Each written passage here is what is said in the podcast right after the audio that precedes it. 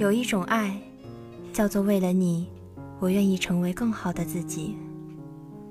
有一种理想，叫做一派纯真，撞上南墙，一生热爱，难以回头。有一种友谊，叫做时光不老，我们不散。无论此刻你身处何地，但愿我们的声音能抚慰你的心灵。欢迎收听每周四与你相约的心之清泉，我是主播罗一雪，我是主播赵思林，我是新人主播民航学院刘畅。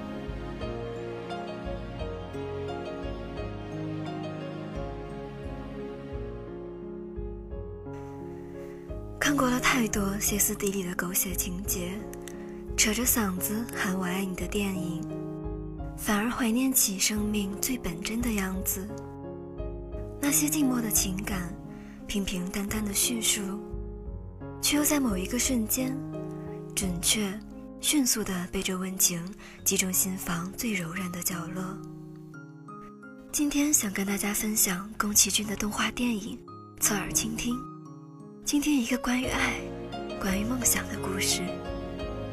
影片中的女主月岛文，像宫崎骏的很多动画中的少女主角一样，留着齐耳短发，不服帖的在风中飞扬，单纯而莽撞，常常在街角撒开腿狂奔，有一点点顽皮，却善良而执着。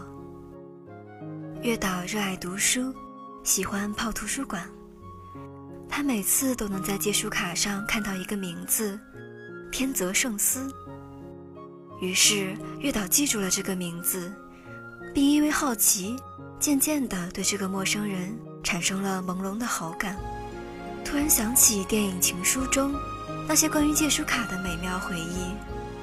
可是如今的图书馆都使用电脑系统，那种由名字传递的悠悠情愫，也随着借书卡淘汰。而消失殆尽。古老的借书卡，心动的情怀，终是停留在了过去，不无遗憾。后来，月岛无意中来到一个小店，认识了那个一开始被他称作讨厌鬼的天泽圣司。在与圣司的接触中，月岛慢慢喜欢上了这个想成为一流小提琴工匠的男孩。而这时候，圣司却决定毕业后。要到意大利进修小提琴制造工艺，在圣司离开的时候，月岛感到迷茫，不知所从。在朋友西子的鼓励和支持下，月岛找到了自己的原石——写作。接下来便是下决心打磨那块原石了。从找到故事的题材，向爷爷仔细询问有关男爵猫的线索。去图书馆查阅资料，直至学业成绩下滑，放弃学校联考，专心做更重要的事。他那么坚定决绝，没有任何犹豫。两个月没日没夜的创作，拼命查资料、做笔记，就这么坚持下来，完成了一部作品。而期间，激励他坚持下去的动力，是圣斯制作小提琴时的专注的回忆。就像月岛自己所说的那样，因为你，我愿意成为一个更好的人，不想成为你的包袱，只是为了证明我足以与你相配。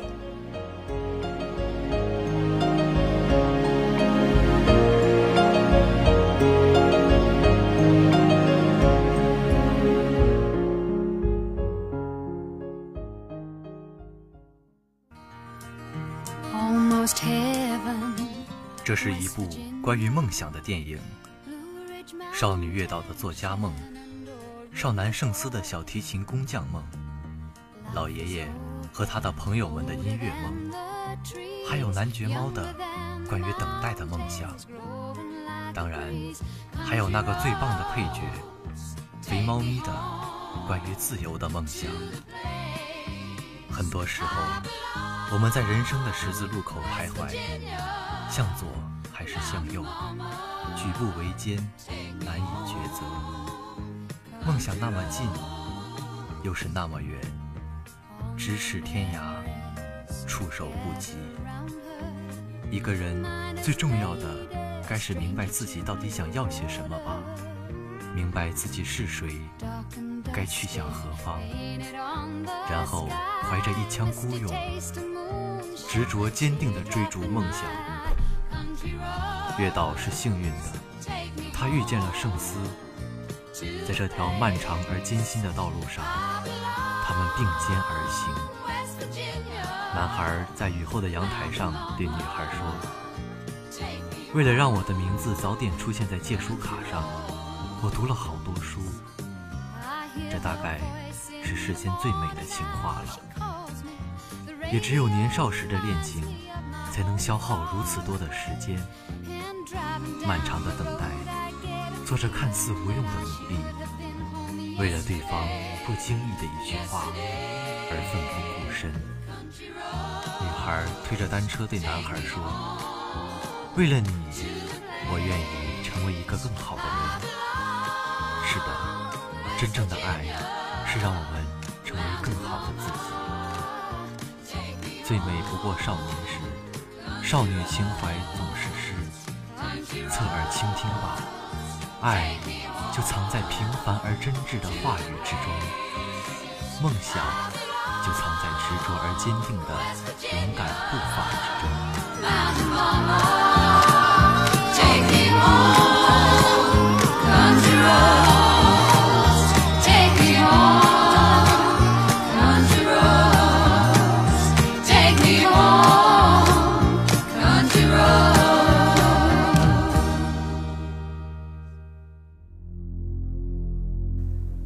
每个人活在这世上都不容易。都有各自的难题，都有难以启齿而感觉被世界孤立的那一刻。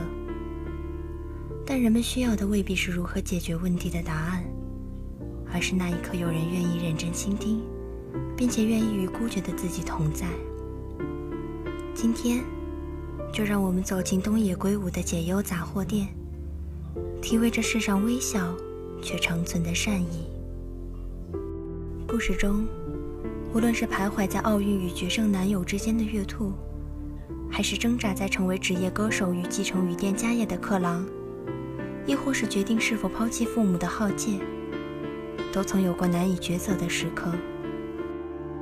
于是他们不约而同地选择向解忧杂货店求助。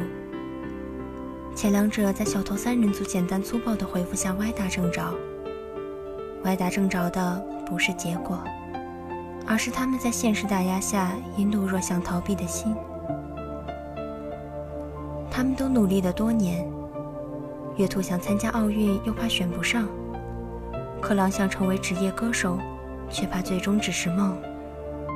所以月兔以照顾病重男友为由，克朗以以年迈体弱的父亲为由，说服自己放弃真正想要的东西。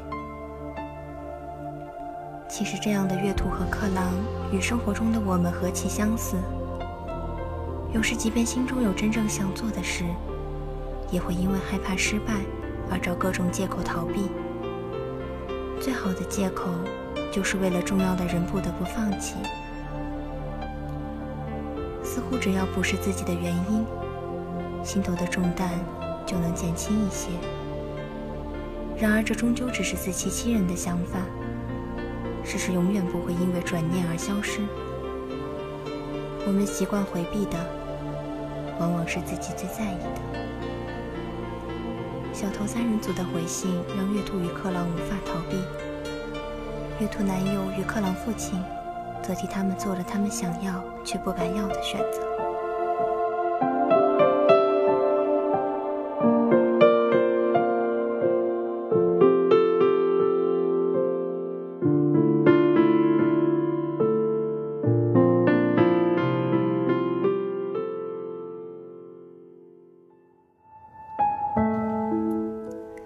次在唱歌比赛上看到那些斩钉截铁表达要实现音乐梦想的人，总有几分佩服，但质疑也少不了。毕竟才华不是人人皆有，有时会想，那些人到底哪来的自信啊？也没好到一定能以音乐为业吧？就像乐评人评论克朗，唱得好，但没有特色。事实上，这样的人也确实占大多数。努力了一辈子，也未必出头的更比比皆是。突然想到，每次比赛总少不了参赛者家人的镜头，最激动的也莫过于他们。站在旁观者的角度，觉得这些似曾相识的画面好煽情。但仔细一想，这也许就是怀揣音乐梦想的人之所以能坚持到底的原因吧。有一个人比你更相信自己，那个人还是你深爱的人，你又怎能不相信自己呢？克朗的父亲就是如此，因此不管结果如何，克朗只能继续往前走。父亲的信任是压力，也是让他变得更好的动力。只要还有力量，就有一线希望。而人生的价值，就在对方的心意与自己一点一滴的努力中逐渐成型。所以，月兔得到了比金牌更有价值的东西，克朗也留下了比生命更长久的影响人心的作品。解忧杂货店，因杂货店老板浪矢老爷爷为来信者解忧排难而闻名。一开始收到的。也只是孩子们恶作剧的问题，但浪矢爷爷仍用心回复。浪矢爷爷说：“不管是骚扰还是恶作剧，写这些信给浪矢杂货店的人，和普通咨询者在本质上是一样的，他们都是内心破了个洞，重要的东西正从那个洞流失。人的心声是绝对不能无视的。”结果，确实如浪矢爷爷所料，那些用心回复的答案，真的对当年恶作剧的孩子起了重要作用。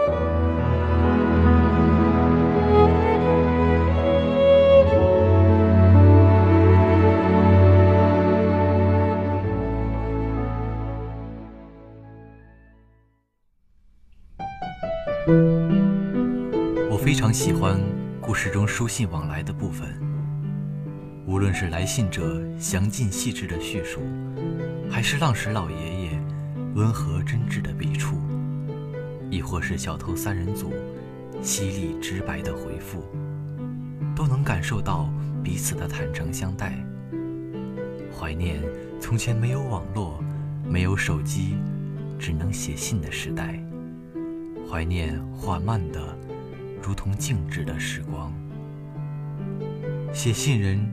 斟酌一字一句，在信笺上写下朴素而真挚的文字。记忆中难忘的人，都有一段美好的通信时光。那种将对方当作日记般倾诉的信任感，现在想来，真是弥足珍贵。虽然不能像现在立即收到回信，却也让等待的时间因期盼。而生暖意。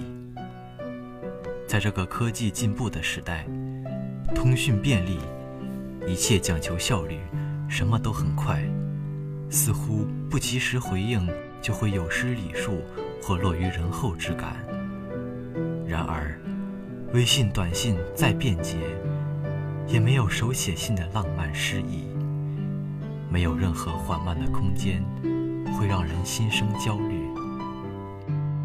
人与人之间的交流比以往更多，可有时说了半天，却又像什么都没说。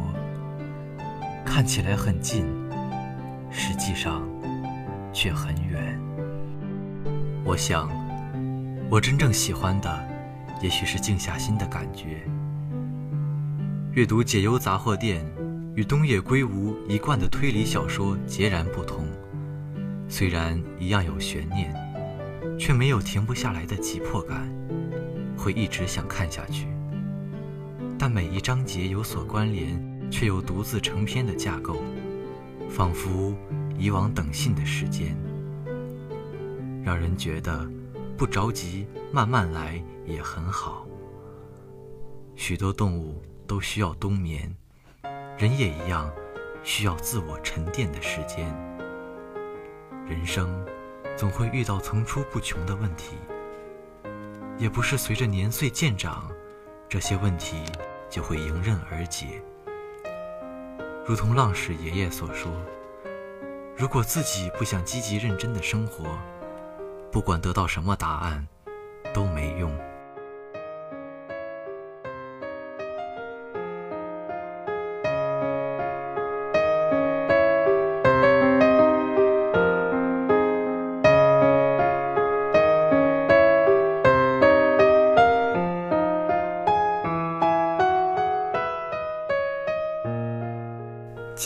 寄信到浪矢杂货店的人们，在发问时心里早已有了答案，只是需要别人的认同来支撑自己不够强大的信念。浪矢爷爷与小偷三人组绞尽脑汁为写信咨询者排忧解难，也在他们一封封认真的回复中，得到比金钱更有价值的存在感。浪矢爷爷的杂货店生意萧条，几乎是在做赔本生意。唯一的儿子也不愿留在乡下，独自生活的浪矢爷爷其实很孤独，为人解忧成为他生活的寄托。印象最深的是浪矢爷爷对那封空白信的回复：在人人都强调自我的时代，能设身处地的为他人着想，慎重对待别人的心声，让看起来一无所有的浪矢爷爷成为最富足的人。而在旁人看来，处于社会底层的小偷三人组，却本非奸恶之人，无法选择的出身，命运残酷的捉弄，让即便想力争上游也无能为力的他们走上歹路。然而，他们并未因此对其他人充满恶念，在力所能及的范围下，他们成为年轻版的浪矢爷爷，人生第一次有了存在感，并因为一念之善。奇妙扭转了原本必然走向悲剧的人生。有时伤害，有时相助。人们总在不经意的时候与他人的人生紧密相连，这是对解忧杂货店的贴切注解。我们身上的刺因他人的误解而变得尖锐，蜷缩在自己的世界里，却也因为他人的帮助变得柔软。愿意面向虽然阴暗却仍有阳光的真实世界。解忧杂货店解了别人的忧，也在无意中填补了我们内心的洞。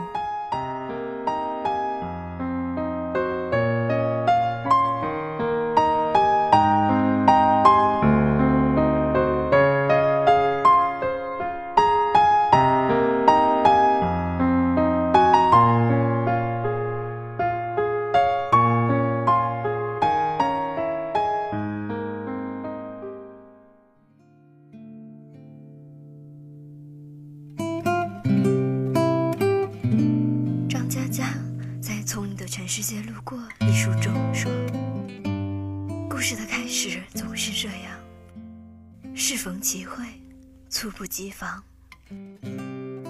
故事的结局总是这样，花开两朵，天各一方。”这句话可以用来形容许多无疾而终的友情。现实生活中，有些友谊比我们想象的要牢固得多。真正的友谊是超越时间和空间的。接下来，让我们一起欣赏文章。好久不见。这几天我的 QQ 总是提醒，今天是你与某某成为好友的七周年、三周年纪念日。我点开一看，都是我的初中和高中同学。看到他们的头像，当年那些有趣的事情。又历历在目，感觉又有些想大家了。于是我打开高中班级群，想再和老友们问个好，叙叙旧，读读当年的傻事。可是当我打开群的时候，却又心里一凉。这个群已经好久没有人说话了。曾经群里总是有读不完的消息，分分钟就是酒家。放假了，同学们会一起吐槽学校生活；出去旅游，也不忘把照片挂在群里晒晒。发的红包总是几秒钟就抢光，可是如今，群里只有每天单调的几个签到。本想发个红包活跃一下气氛，可是炸完人，群里又恢复了平静，好像再也没有话题可聊。我不禁想问，到底怎么了？以前我们那么忙，上网的时间那么少，大家每天仍然有聊不完的话题。可如今，我们时间很多，上网时间很长，却不见老友的消息。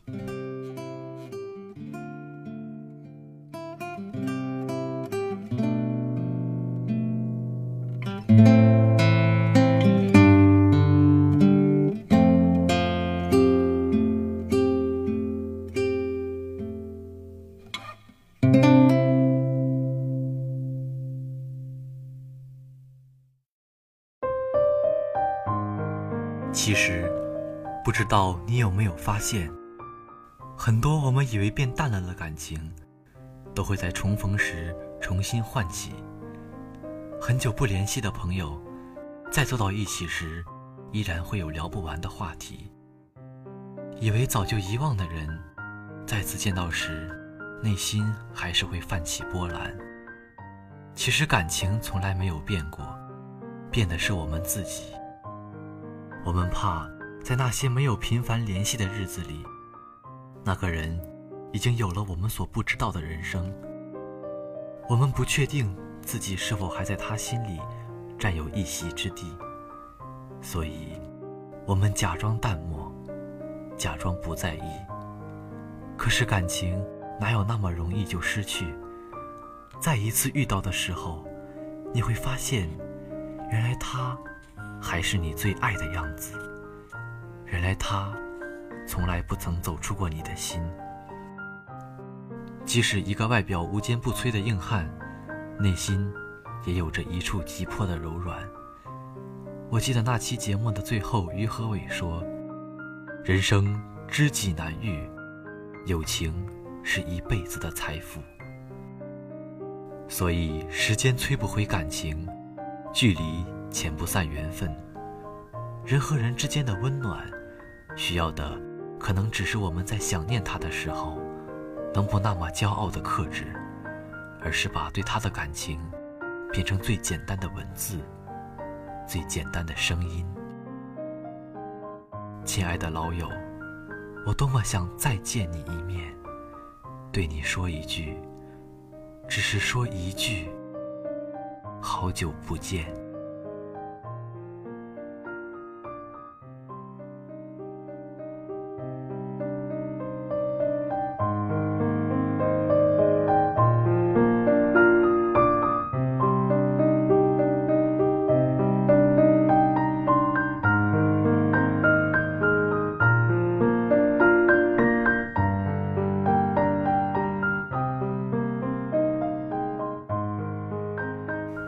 节目到这里就要结束了，我是主播罗一雪，我是主播赵思林，我是新人主播刘畅，感谢导播张凯瑞、周冰冰。愿时间能缓，故人不散，我们下周再见。